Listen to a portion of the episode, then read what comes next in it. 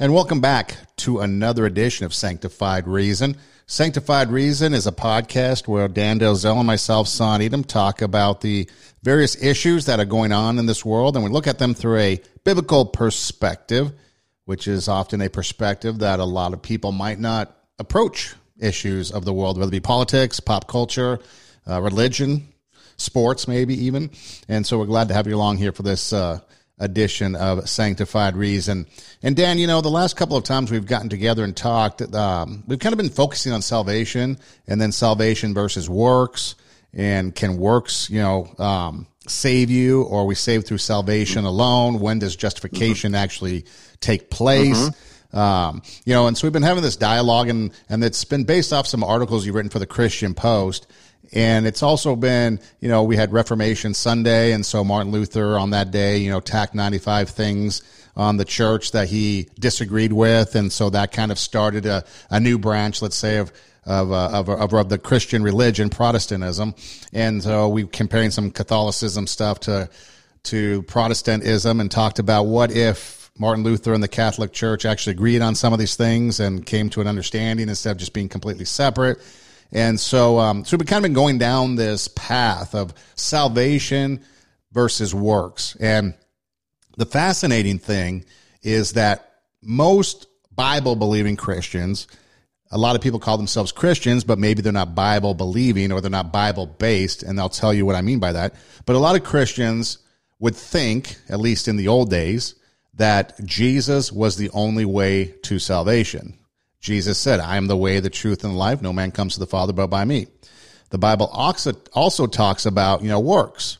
"For by grace you are saved through faith, not of yourselves, a gift of God, not as a result of works." And yet we're starting to find out more and more as these studies come out and these surveys and these polls that more and more so-called Christians that identify as Christians believe that Jesus isn't the only way, that there's other ways to get to heaven, despite what the Bible says, and that works can get you into heaven, that you have to do works. And there's some confusion sometimes in even the Christian church between works, you know, versus salvation, versus you're saved, but then you have works because you have good faith, if that makes sense. And so I thought we could kind of talk about that, you know, today, as we further the conversation based on, you know, a passage in James 2:24 that you had brought up in a writing of yours, which says, "You see, a person is justified by what he does and not by faith alone." And when we talk our conversations before, and you see that verse, kind of might make somebody think, where does this whole faith and works thing come together, and what is this single verse standing out in James? How does that affect things? Yeah, Son, you know, it's just amazing to me how this very issue has been really at the center of so many Christian teachings, discussions. I mean, the New Testament epistles that were written, especially by the Apostle Paul, that dealt specifically with this issue, because it is so critical to understanding Christianity. It's so critical to being connected to God. And what we have to remember, Son, and we all tend to forget this, we have to remember, just like the name of your podcast, Sanctified Reason, we don't have a sanctified understanding. We don't have sanctified reason. We don't have spiritual understanding apart from the Holy Spirit when it comes to just basic things like who is God, and how can I be accepted by God, and how can I go to heaven, and how can I know that I'm going to go to heaven? You know, these basic questions that people wrestle with all over the world, and they have been wrestling with for, you know, thousands of years. The answers to these are found in Scripture. And you mentioned the Reformation, you know, 500 years ago, which was largely about focusing on the Scriptures, believing what the Bible says, and then, of course, focusing heavily on the fact that we are justified before God by faith and through faith. that God's grace is given to us and that salvation is a free gift. And you would think that that concept would be so popular with people in the world that it would just be, you know, it would head every news broadcast. I mean, especially when we see things like people dying from COVID, when we see, you know, I just saw a story today. There was, I believe, a 62-year-old man just walking in Midtown Manhattan early, maybe this morning or yesterday morning, I think 5:30 in the morning. So, you know, a lot of people out and about going to work, you know, by then, of course.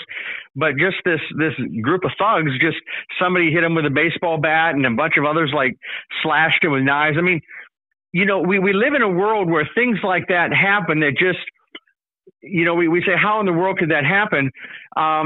Well, it just shows you how far we have fallen from the way God had created us and how far our mind has gone away from understanding God. So as we talk today in this podcast, it'll be great to be able to just celebrate and focus on the gospel. And the reason I wrote that article about James, and with the question, the title of the article, does the book of James promote salvation by works?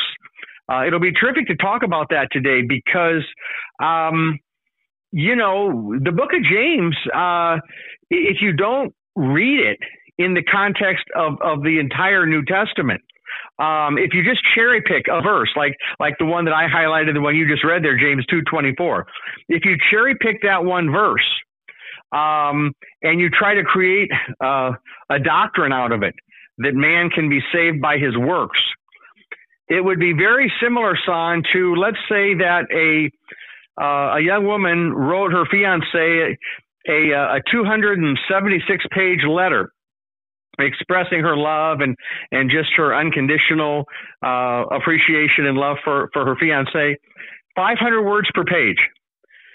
So 138,000 words, which is how many words are in the Greek New Testament. Of course, you know, we read, you know, most of us, the English translations, of course, but it comes from the original Greek in the New Testament. And so 138,000 words. So there are hundreds of passages, Son, which make it very clear that salvation is a free gift that Jesus earned for us by his death on the cross, and that when man repents of his sin and accepts Christ as Savior and believes the good news, he's forgiven on the front end of his relationship with God. And so the word justified, he's justified, he's redeemed, he's born again, he's saved, he's forgiven. And yet there's that one verse in James that says, well, no, you know, we see that a man isn't just justified by faith alone. And so we can talk about that today, but it would be like, Son, in that letter from the young woman to the man, if she had, you know, all these expressions of love, 138,000 words in a 276-page letter, but let's say there was one sentence in there that seemed to be saying just the opposite of what all the other pages, you know, all the other words were saying. Well, you would have to interpret that in light of everything. You can't just cherry pick a verse. You can't just pull out one verse and try and create your own doctrine if it's not consistent with the whole thing. And that's the way the Bible has to be interpreted.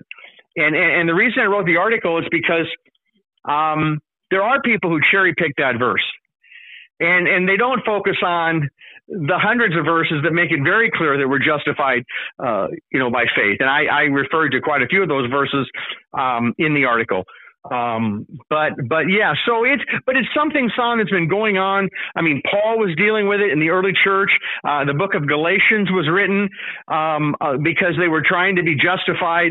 They were trying to add circumcision and say, you have to do this or you're not saved. It'd be like, if let's say you have a Pentecostal, and there are some, you know, fringe Pentecostal groups today that say you have to speak in tongues or you're not saved. Well, that's not the gospel. That's legalism. You know, back in Paul's day, you have to be circumcised or you're not saved. That's not the gospel. So James is a wonderful book, as are, you know, all 66 books of the Bible, all 27 books of the New Testament, of which James is one.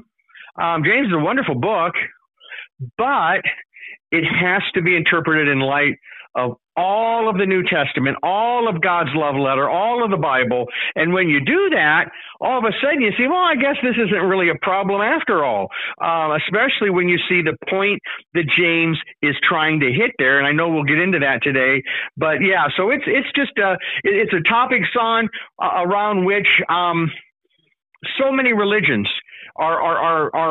they develop on their view on this issue, and religions, there's only one religion, that's a religion of done. Jesus, what he's done for us is what saves us. All the other religions are religions of do this, do that to be right with God, to be accepted by God. So there really is no more important issue doctrinally than this. The nature of God would be, right up there. You got to have that one right. You got to, if you reject that God is three persons in one God, well, that's a problem. You're not going to have the Holy Spirit working in your, in your teaching if you do that. But the gospel is right there along with it. The nature of God, that Jesus is fully God and fully man, along with the Father and the Holy Spirit, and the gospel. So yeah, this will be a great ride today as we kind of hop on this gospel train, and it's always fun when you and I, get to talk about, the gospel, which we often do, because, God's given us sanctified reason to understand it, and he wants us to talk about it and to spread it. Dan, you talk about cherry picking a verse, and that's what society does. Whether it's politics, whether it's religion, whether it's sports, I'll turn to some Christian websites, and there's always somebody out there, whether it's a sports figure or maybe a story on a sporting event or some sort of music concert or celebrity, and they pick like one verse. And that's what they focus on. And oftentimes it's taken out of context, really, when you think about it. And so when it comes to more of and that's just, people, I guess, throwing things out there for whatever reason. The celebrity might thank God for the touchdown, and he might quote a verse. But does he really believe? We don't know. But, certain websites will run with that and say so-and-so athlete credits God for game-scoring touchdown. And so then everybody thinks, oh, he must be a Christian because he quoted a verse. Well, that may or may not be the case, but that's what we see a lot of times. So people will cherry pick those individual verses. In politics, we see when people are back and forth with abortion issues or LGBT issues, both sides cherry picking verses as to why the Bible supports them, or they cherry pick verses as to say why Jesus would be pro this, anti that, and all this different stuff. But when it comes down to actual theology, cherry picking a verse can be very dangerous. For example, like in this case, when you talk about James 2:24, and I have what I like to refer to as the King James Version, because it just is a little bit more poetic when it talks in language, English language. So it says, "Ye see then how that by works a man is justified, and not by faith only." So that could be very confusing. But, but then you go two verses later. In verse 26, according to King James, and I like it again, "For as the body without spirit is dead, faith without works is dead." So, that's right. So the point is that as soon as we accept Jesus, we're justified and saved. But if that salvation or faith isn't producing works, then perhaps we weren't sincere in our accepting Jesus and our repentance, and therefore our justification might not be real. Son, and another way to say that, and this is what, kind of the illustration Martin Luther used, and I've used this even in the article, or maybe it was a recent article I made this illustration again, but apple trees produce apples. If they don't, then, it's dead, then the tree is dead. Believers in Jesus, have good works. because they have Jesus in them, you know, and the amount of goodness that comes through them, will certainly depend in part on how often each Christian is saying no to, the sinful desires that will also be present. When we say no to those things, then there's much more good that comes through us, but every believer in Jesus produces good fruit. And to go to your point there, Son, you know, if a person isn't producing good fruit, you know, then that is a problem. I mean, Jesus said, by their fruit, you will recognize them. Now, that doesn't mean that you and I and the people are going to always be able to tell if someone else is a Christian. I mean, maybe they saw them on their worst day, or maybe they saw them when they just, you know, were really, you know, giving into the flesh. But there's a pattern in the life of a believer, Son, and this pattern is the Christian wants to do God's will and feels convicted of their sin when they sin. And so that's just part and parcel of having the Holy Spirit living within you, which happens at conversion, when you are born again, saved, redeemed, justified, and forgiven. You know, the Bible lays it out beautifully, Son, and I like to compare it to like the foundation of a home, a concrete foundation. That's justification. And that happens at conversion. That happens when you trust Jesus, when you believe in Jesus. You know, I just wrote an article, and who knows, maybe we'll end up talking about it next week, but it's going to actually post, I heard today, on the Christian Post on Sunday. And this article is how redefining faith prevents people from knowing Christ. We won't get into that today, but you know, what we are talking about today, Son, is very similar, and that is James. You know, people will pull this verse out of James, and they'll try to say, well, look, you know, your works, your works also contribute, you know, to your salvation, and this is very, very dangerous, because what people are saying then, Son, is this. What they're saying is then the foundation for your salvation, the concrete, let's say, of that foundation, that you know, maybe what Jesus did is you know, does part of it, and what you do, I suppose they would say, add some other concrete to it. Well, that's all wrong. That's all wrong. There is only one foundation that is laid for a person to be a Christian, and that's Jesus Christ in a person's life, and that happens by faith. No works, you know, in fact, what we could compare it to, Son, and this is why Jesus talked about a person being born again.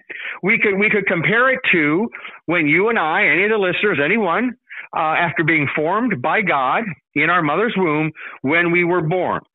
So what did we contribute to that? What did you and I contribute to our birth from our mother's womb when we were born? What did we contribute to that? Well, that's starting to give us an idea of just the miracle of spiritual birth, because the miracle of spiritual birth, like physical birth, it's something that God brings about. Now, in the case of spiritual birth, the Holy Spirit produces repentance and faith.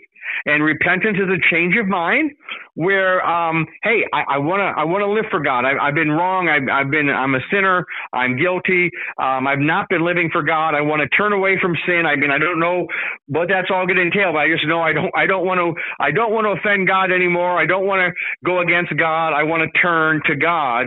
And so that's all part of repentance. I mean, you know, when a person's sorry for what they've done, you know, and they don't have this flippant attitude like, you know, well, you know, it doesn't really matter, whatever. No, repentance is a work on the inside that the Holy Spirit does as we are convicted of our sin.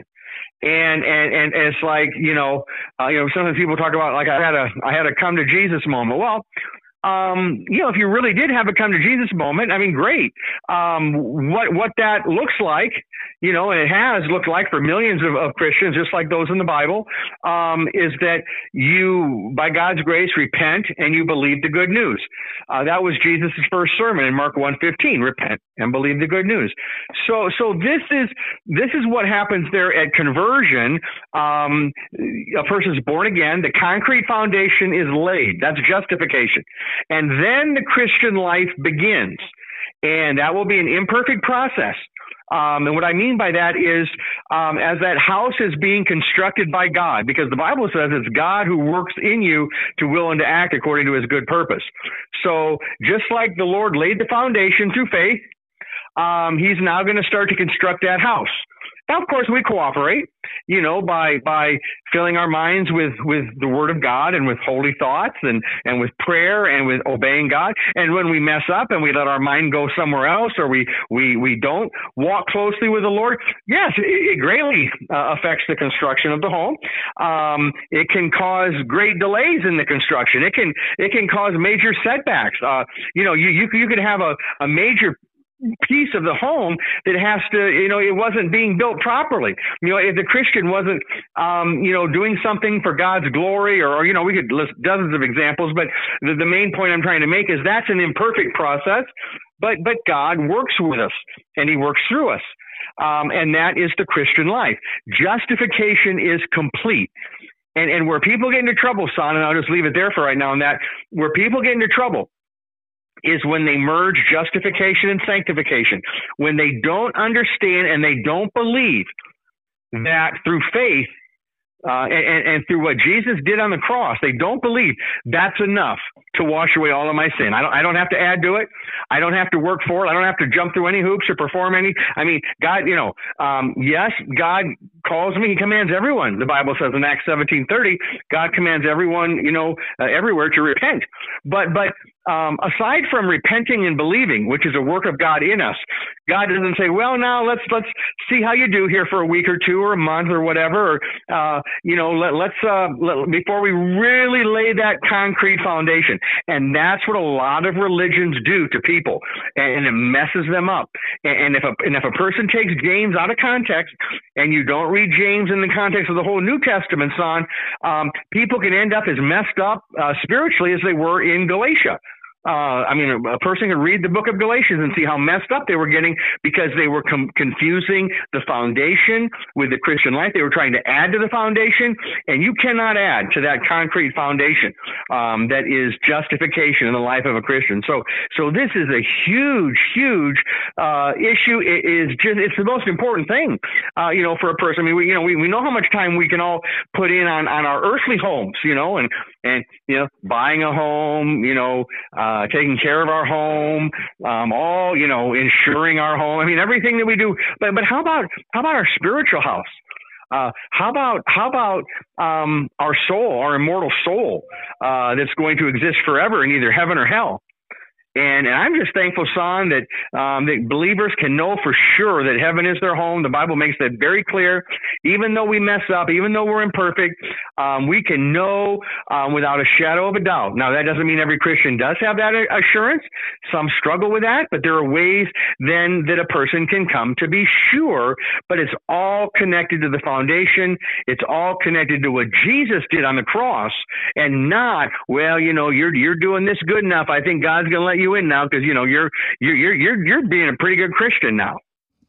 You know, Dan, the other thing when I think of works versus salvation, I find it first odd that people today looking for the free handout, so to speak. I mean, you've got people that are being bribed with all kinds of prizes to get the vaccine. You've got people being bribed to go on trips, you know, go to Las Vegas and get a 3-day, you know, 4-night stay, and then come visit our, you know, resort and see if you like us, you know, and we'll throw in this trip, right? Or, you know, there's all kinds of things. You know, people are looking for the free stuff, right? You're looking for the free stuff. You want the free stuff. You don't want to work for things. I know a lot of people nowadays, especially after this pandemic where they've been getting like the free money, the work relief, pandemic relief money. They don't want to go back to work. I mean, you can drive all over town and see, you know, people hiring, right? You know, hey, we're hiring, come work right for us. Or restaurants not even being able to open fully because they don't have enough staff because people want that free handout. And so people want something, or they want something for nothing, you know? And so first off, I find it surprising that people have this concept. It's hard to believe when it comes to Christianity, religion, and faith that you don't have to do anything. You just have to accept Jesus, confess your sins, believe on your heart, and you're saved, and that is it. I mean, it's faith only.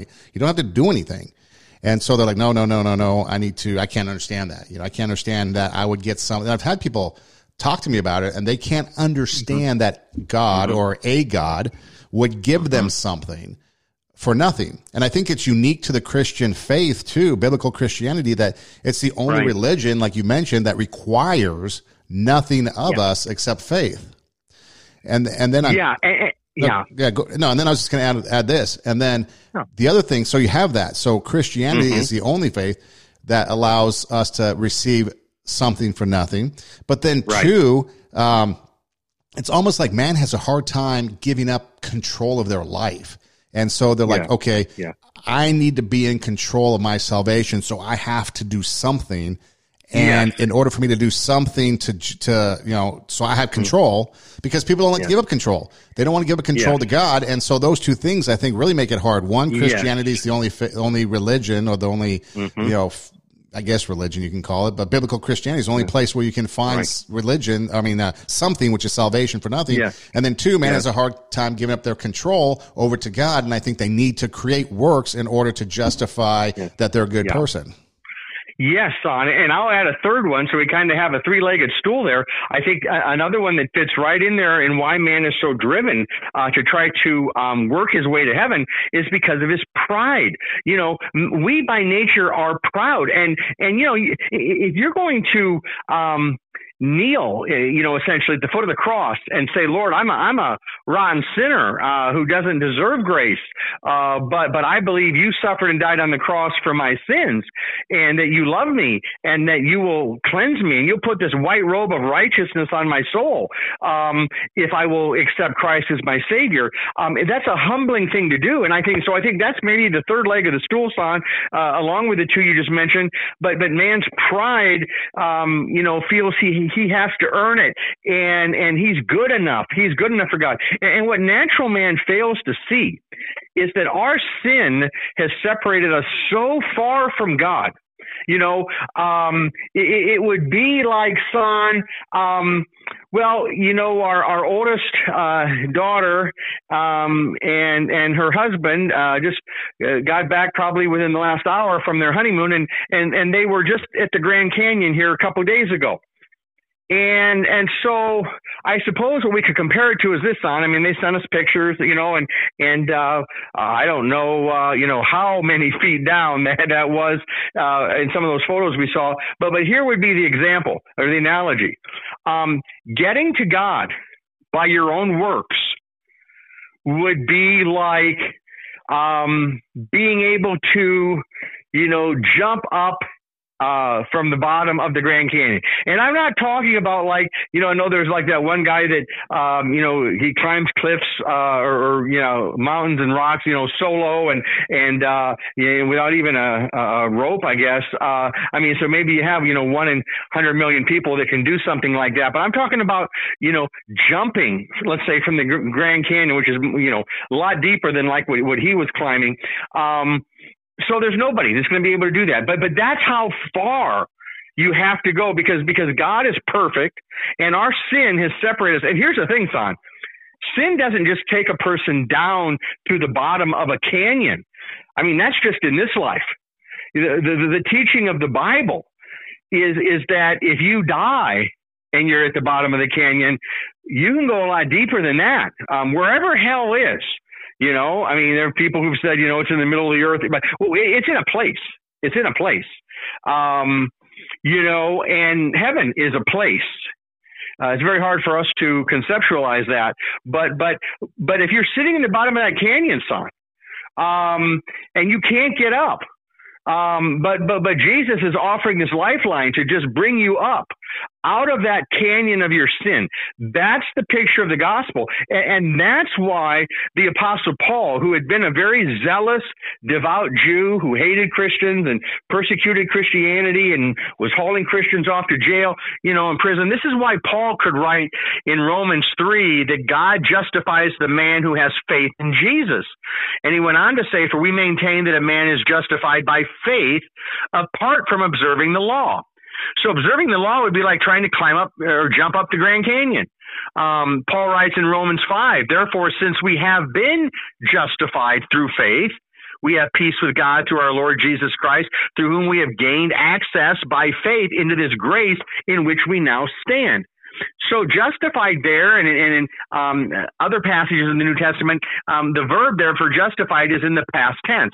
We have been justified through faith. So God reached down and he pulled us up out of that canyon, and he placed us up on a place where we could stand. So like the photos and the Snapchats and things that that my daughter and mainly my daughter, I guess, was sending him.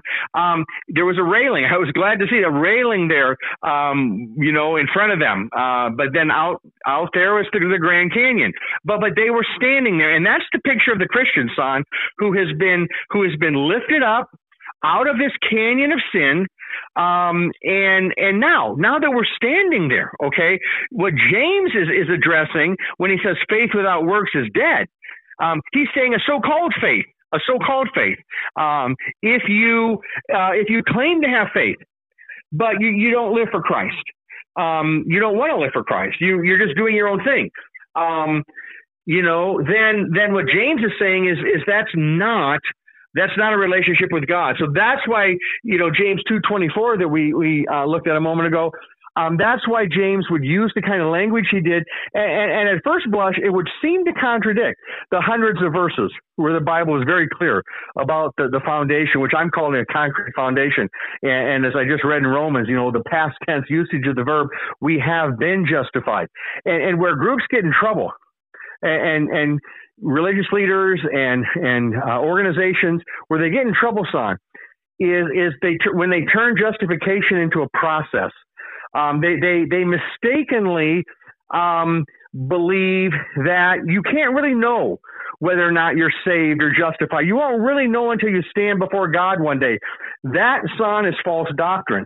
That is deadly doctrine. That keeps a person at the bottom of the Grand Canyon, and it tells people, you better obey God down there, because if not, you're going to go to hell. Meanwhile, it gives you no rope, no rescue. It doesn't bring you up out of there. It doesn't send, a helicopter down or someone or something down there to get you. It just leaves you down there. And that's what the law does. It just offers commands. And of course, we can't keep those commands perfectly. And so the unbeliever remains there at the bottom of the canyon doing religious stuff, trying to be justified. And if you ask that person, well, do you know whether or not you're going to heaven? They might say, well, I hope so. Or if they were to say, yeah, I think I am. And you ask them, well, why do you think you're going? Well, because I'm a pretty good person.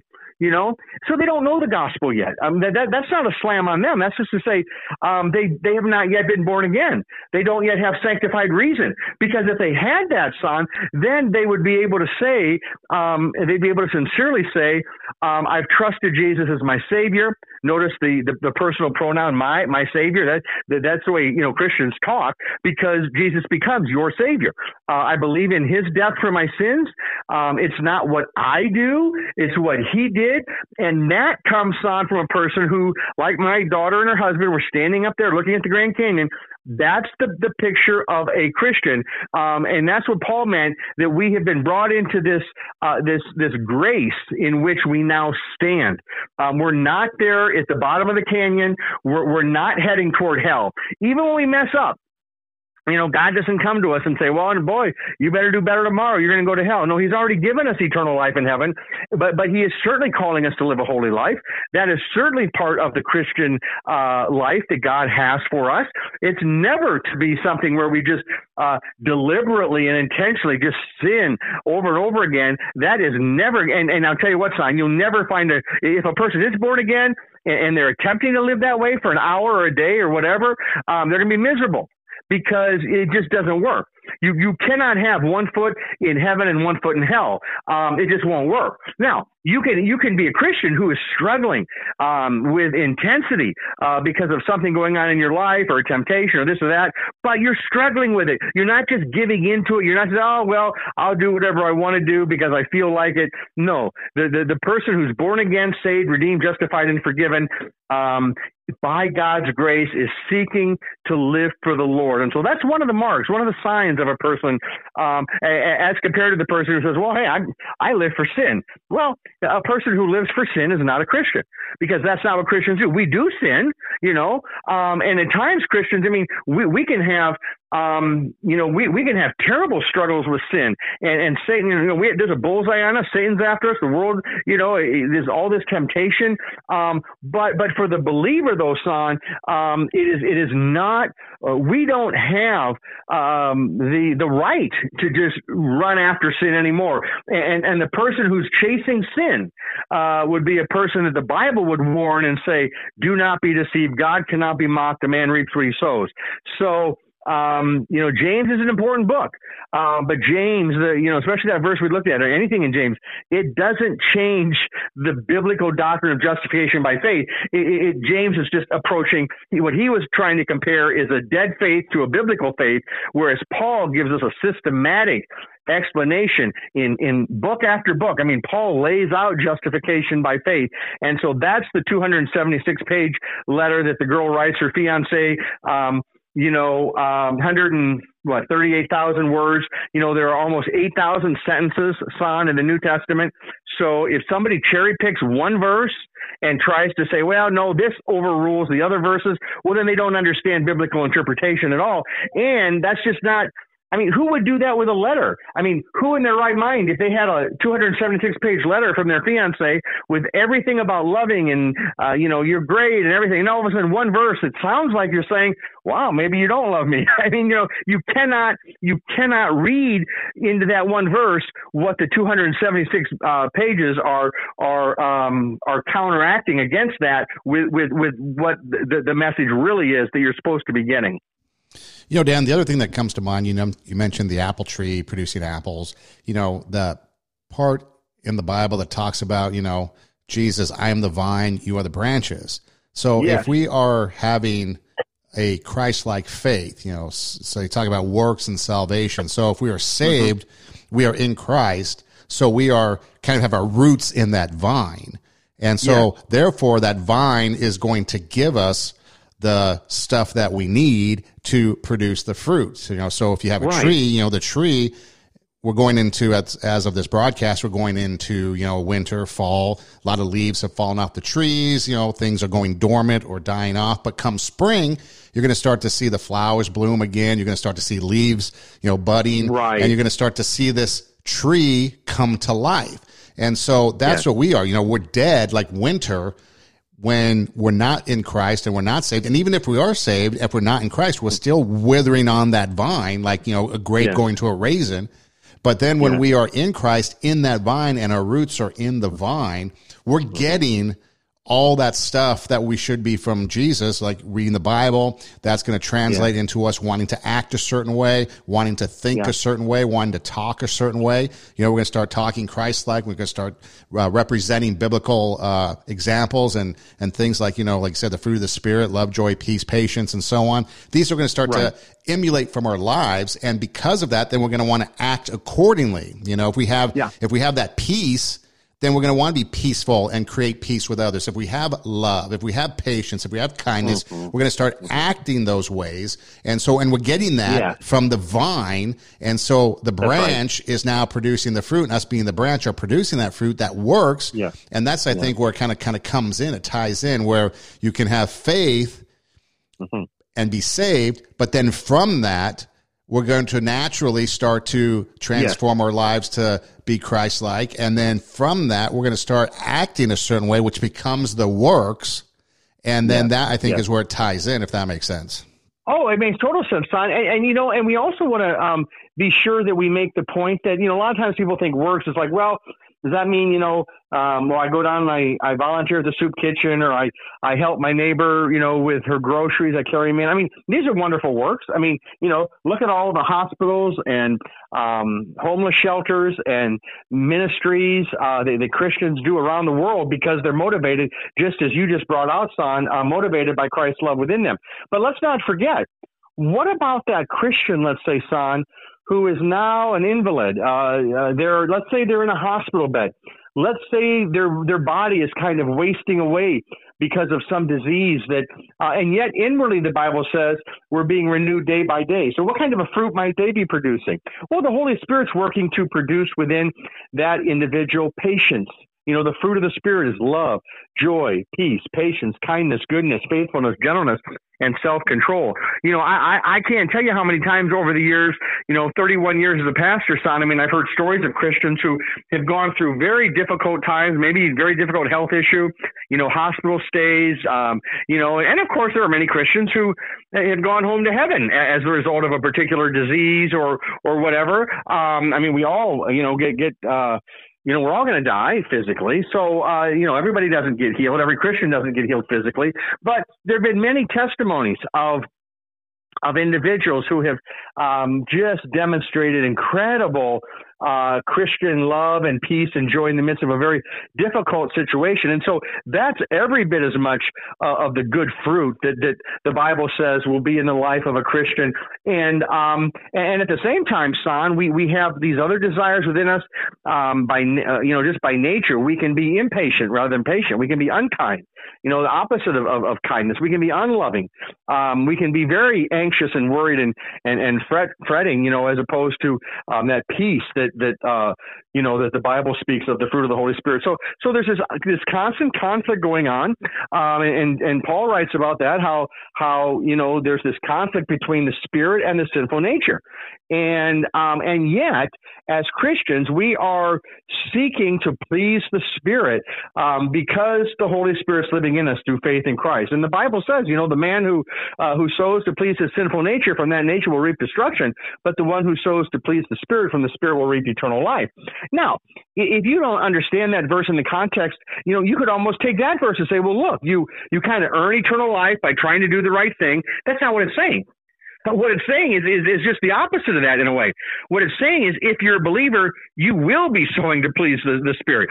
If you're not, well, then you're an unbeliever. But the way to fix your unbelief, son, is not then to just jump in to start doing works. That's not how this thing happens.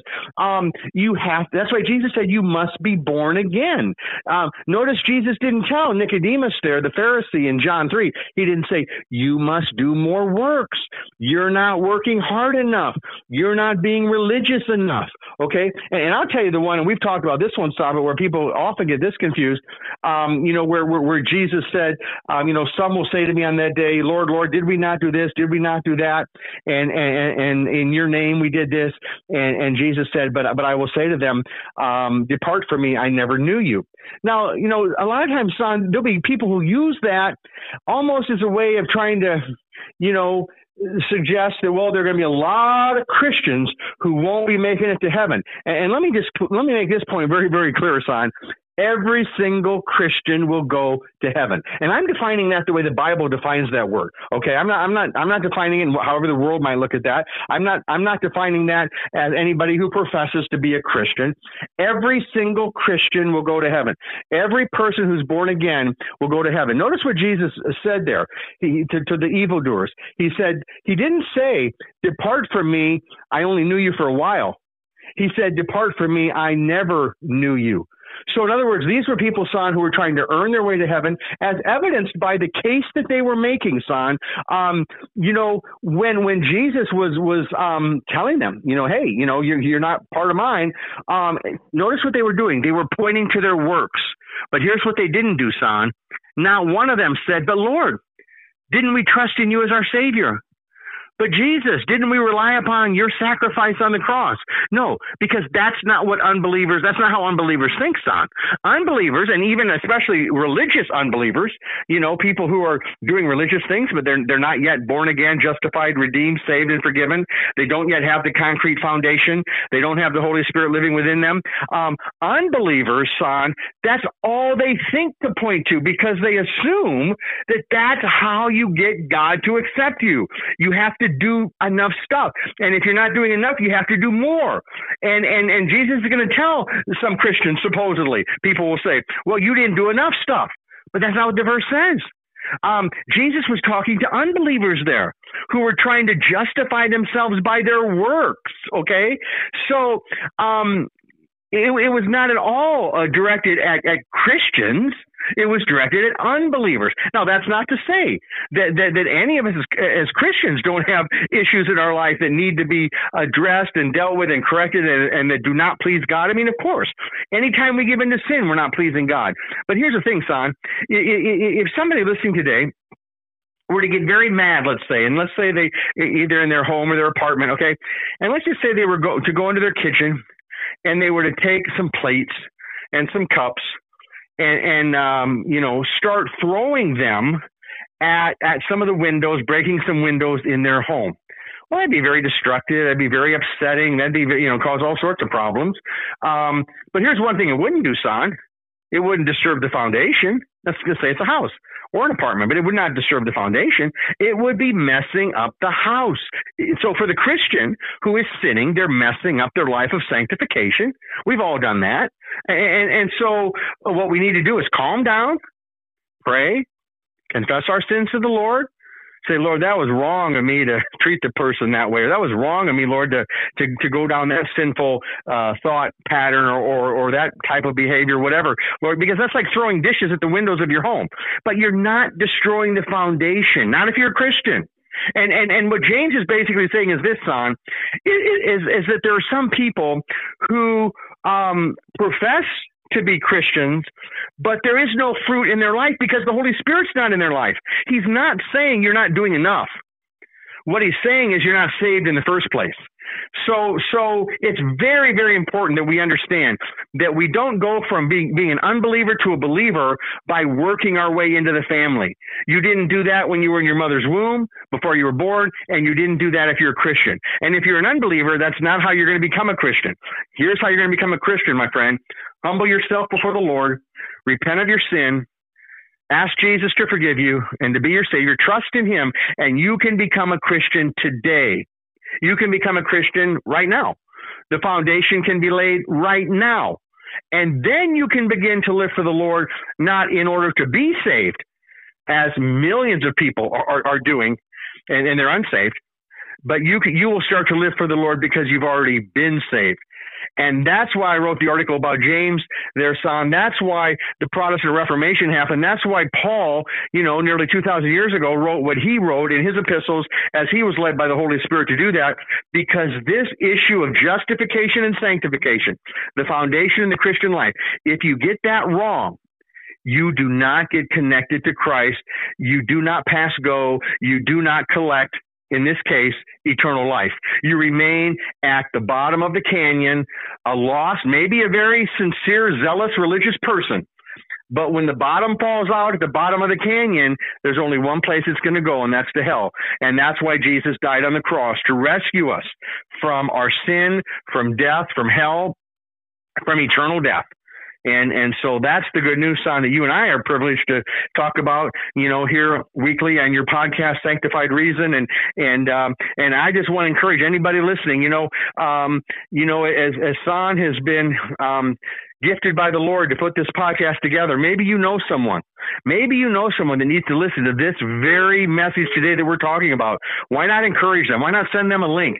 Send them an email, send them a text with this link for this message and say, you know what? You ever thought about this? I heard something that I hadn't thought about. But I mean, that's why Son is being led to do this. And I'll tell you, Son, it's just, it's so great to be able to, cover these key issues in the Bible.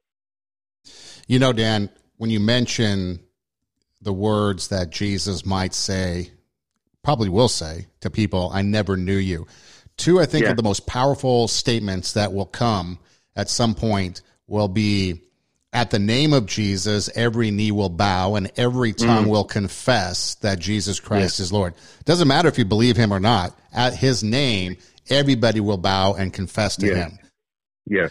Then the second thing is, like you mentioned, depart from me, I never knew you. And you're right, there's going to be a lot of people that think that and think that I'm saved, maybe because of who they're following, whose teachings they're listening to, whose sermons they're listening to, and those sermons might not be right. Those pastors, those people that they're listening to might be off biblically. And so that's why, when we do this, sometimes we hammer home some of the same message over and over, or we bring in the foundations, like you talk about the foundations. You know, we like to talk about the foundations of Christianity, the foundations of biblical Christianity, because that's the only thing that's going to matter. So that when you're in front of Jesus, you do not hear those words, "Depart from me, I never knew you." Instead, you hear the words, "Welcome, enter into the kingdom of heaven." And it's important that people understand that, you know, that when we're walking the Christian walk, especially in the Western world today, people are already trying to make the Bible fit their lifestyle. We see it all the time. The Bible fit their lifestyle instead of their lifestyle fitting biblical principles. And it gets diluted. The message gets diluted, watered down. And sometimes it takes just the littlest of things like this works. Yes, you can work your way in heaven. And we've seen it in my lifetime, in your lifetime. It's gone from, you know, biblical Christianity, pastors preaching biblical Christianity, which says Jesus is the only way. And now, like I said, at the start of the podcast, we're seeing surveys, we're seeing polls, we're seeing these young people, the millennials and so forth, whatever they're being called these days, looking to other things. Yeah, I think works. I can work my way to heaven. Yeah, Jesus isn't the only way. There's other ways to get there. And that is totally anti-Bible. You can't even like fudge that. You know, you can't, it's not like baptism where you can kind of fudge it. Well, I was baptized as an infant. No, you should be an adult. We take communion from the cup. You know, we use wafers. You know, that is all secondary. But when it comes to some of these things like works and salvation, I mean, that is the basic foundation. You can't fudge those things. And if people get it wrong, and if the message isn't out there clearly, there's going to be a lot of people that are going to realize that they were believing something that was false all this time, and then at that moment it's going to be too late. Exactly, Son. And you know, as you were sharing that, one thought that occurred to me, Son, and I hope every listener will really you know, grasp what I'm about to say here, and that is this: if you're being taught, or you have the assumption that you cannot know whether you're going to go to heaven until you stand before God, let me tell you, my friend, you've been given false information. And I'll tell you why that's so dangerous. It is because what tends to happen when a person has that attitude is they're tending to put some or much of their confidence or lack thereof in what they're doing, and that's why they don't know. So, my friend, when I read from Romans, and Paul talked about this grace in which we now stand, don't believe anyone who says to you, well, that would just be arrogant if I thought I was already going to go to heaven. Let me tell you something. It would be arrogant if you were earning it, but you can't earn it. The reason it's not arrogant is because, like what Paul said, may I never boast except in the cross of our Lord Jesus Christ. And let me just tell you, I'm 100% sure that if I died today, I would go to heaven. Now, if you said, Dan, why? It's not, well, I've been a pastor, I've you know, tried to live for the Lord, or I've done this. No, I'm 100% sure. And in the words of, there's a famous hymn that goes like this: my hope is built on nothing less than Jesus' blood and righteousness. Do you see what I'm saying, my friend? Do you see how, if you will transfer your trust, it's that simple. Transfer your trust from yourself, your works, your religion, your efforts, even your faith, okay? Don't obsess on your faith, okay? Look to Christ. That is faith. Believe in Christ.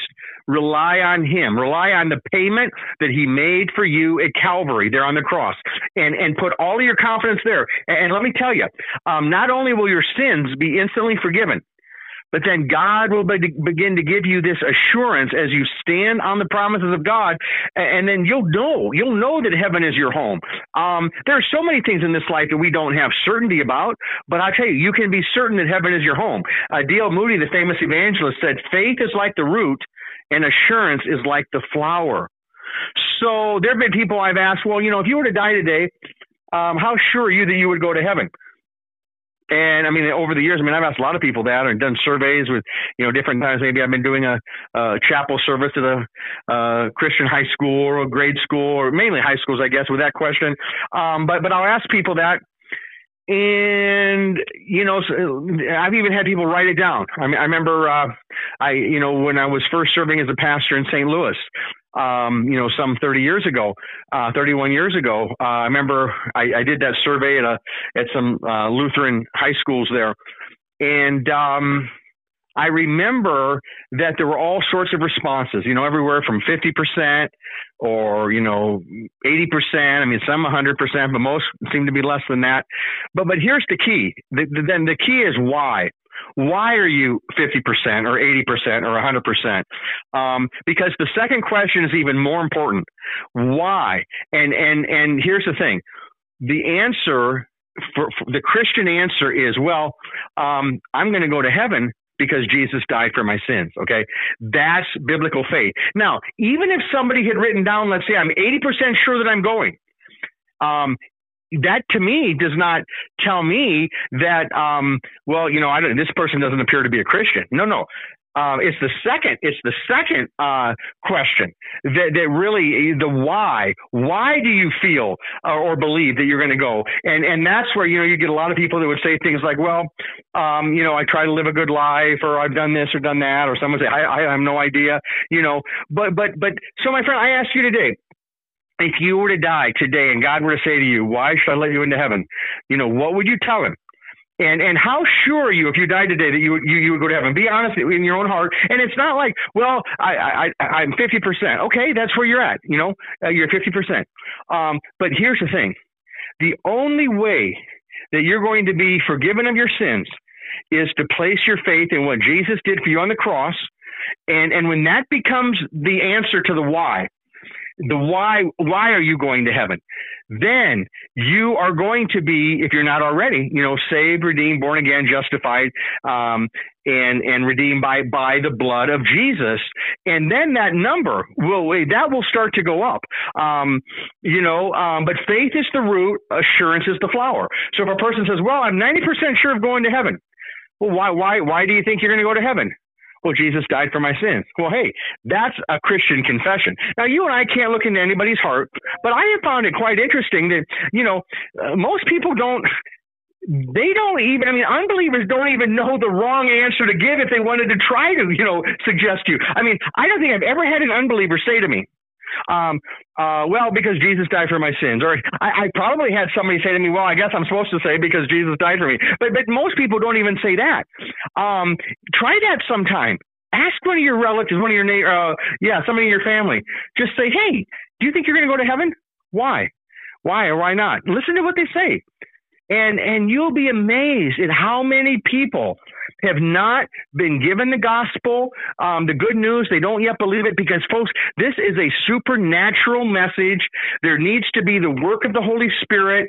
This isn't like math where you can sit down with somebody and show them that 4 + 4 = 8. You know, this is a message that can only be discerned with the sanctified reason that the Holy Spirit gives through the gospel. And that's why Paul could write that the gospel is the power of God for the salvation of them who believe. This message, the Greek word there for power is dynamis. It's the word from which we get dynamite. You know, the gospel message is spiritual dynamite. And what's amazing is that dynamite is used to explode in some situations, you know, concrete. Well, in this case, the spiritual dynamite of the gospel actually lays down concrete in your soul, in essence, that foundation. When you're saved, redeemed, justified, born again, and forgiven by trusting Christ, believing in Christ. So, yeah, Son, it's just so it's such a privilege, you know, for us to be able to tell other people how to get to heaven, how to come to God, how to be accepted by God, and especially in a world where there are, as we've often talked, so many other messages that run counter to the gospel and really prevent people from knowing Christ.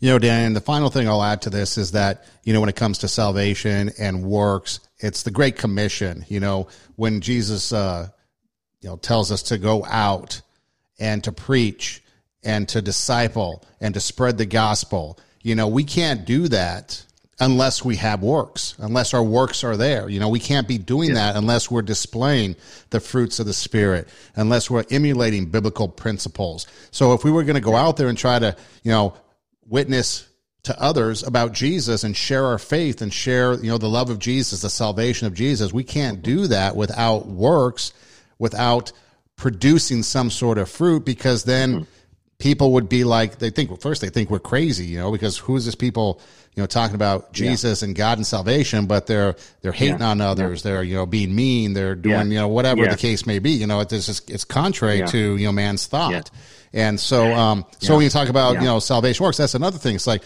we're going to be saved at the moment of belief with our faith. But then as we do things, and then eventually we become mature enough to share our faith, our works are going to be produced through that too. So it's going to require us to have works, but we're not saved by works.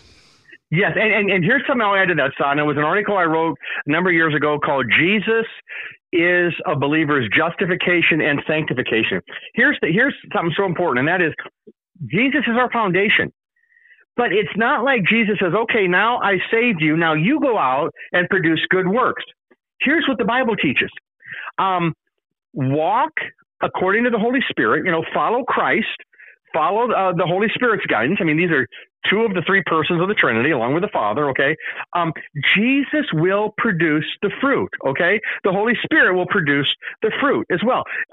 They work together, the Godhead, the three persons of the Trinity. But my point is this, Son, we don't have to like, oh, I got to go out now and bear all this fruit and do all these good works. You know, God will lead you. God will empower you. God will show you what gifts he's given you to do good works. Don't get ahead of yourself. Don't put the cart before the horse. Don't think that, well, Jesus saved you, and now you're responsible to build the house.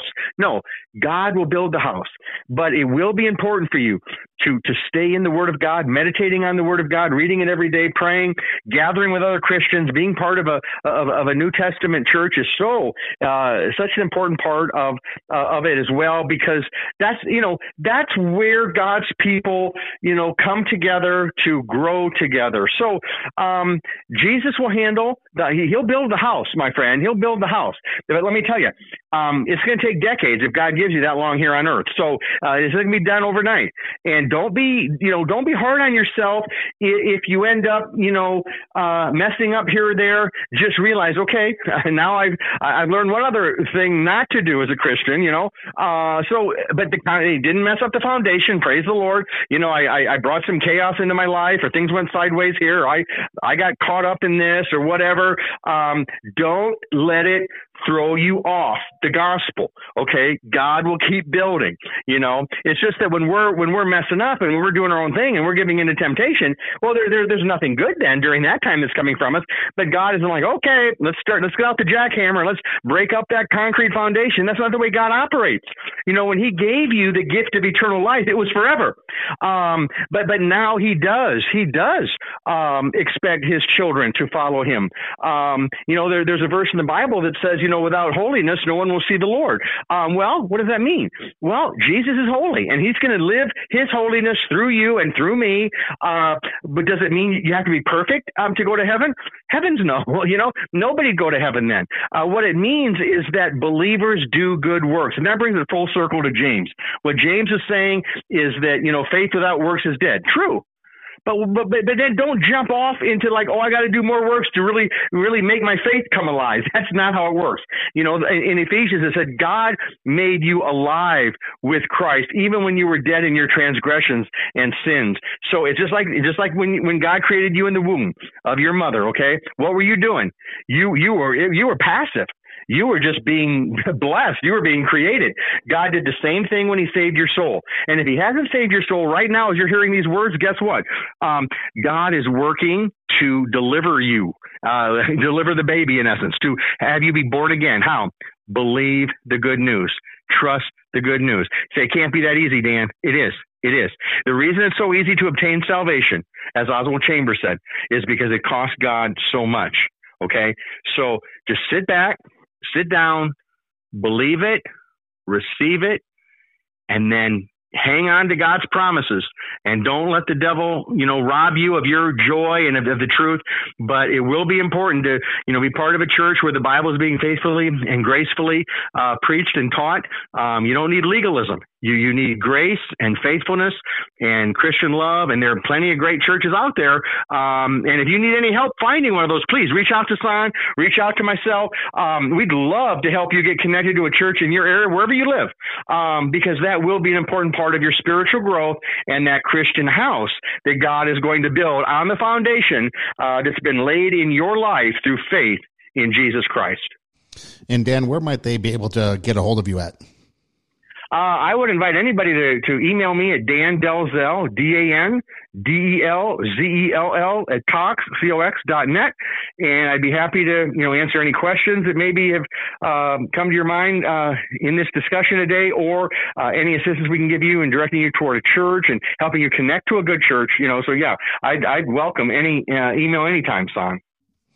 And you can find me on Instagram at EdomRocks, EIDEMROCKS, or you can just, like you said, reach out to Dan and ask him any questions you might have, and he's willing to answer any questions that you might have. Dan, as always, we greatly appreciate your time, your insights, your wisdom, and we look forward to many more conversations as God allows us. Well, thank you so much, Son. It's just such a joy and honor to be able to do these podcasts with you. Thank you for all you're doing to spread the message of the gospel, to help people enter into this realm of sanctified reason through the power of the Holy Spirit. So I'll look forward to next time as well. And like I say, there's that article that's posting on Sunday about how many redefine faith. So, I see another great topic discussion coming up here next week and in the weeks ahead. So. And for those of you listening, hey, thanks for listening. Do tell a friend. And until next time, God bless.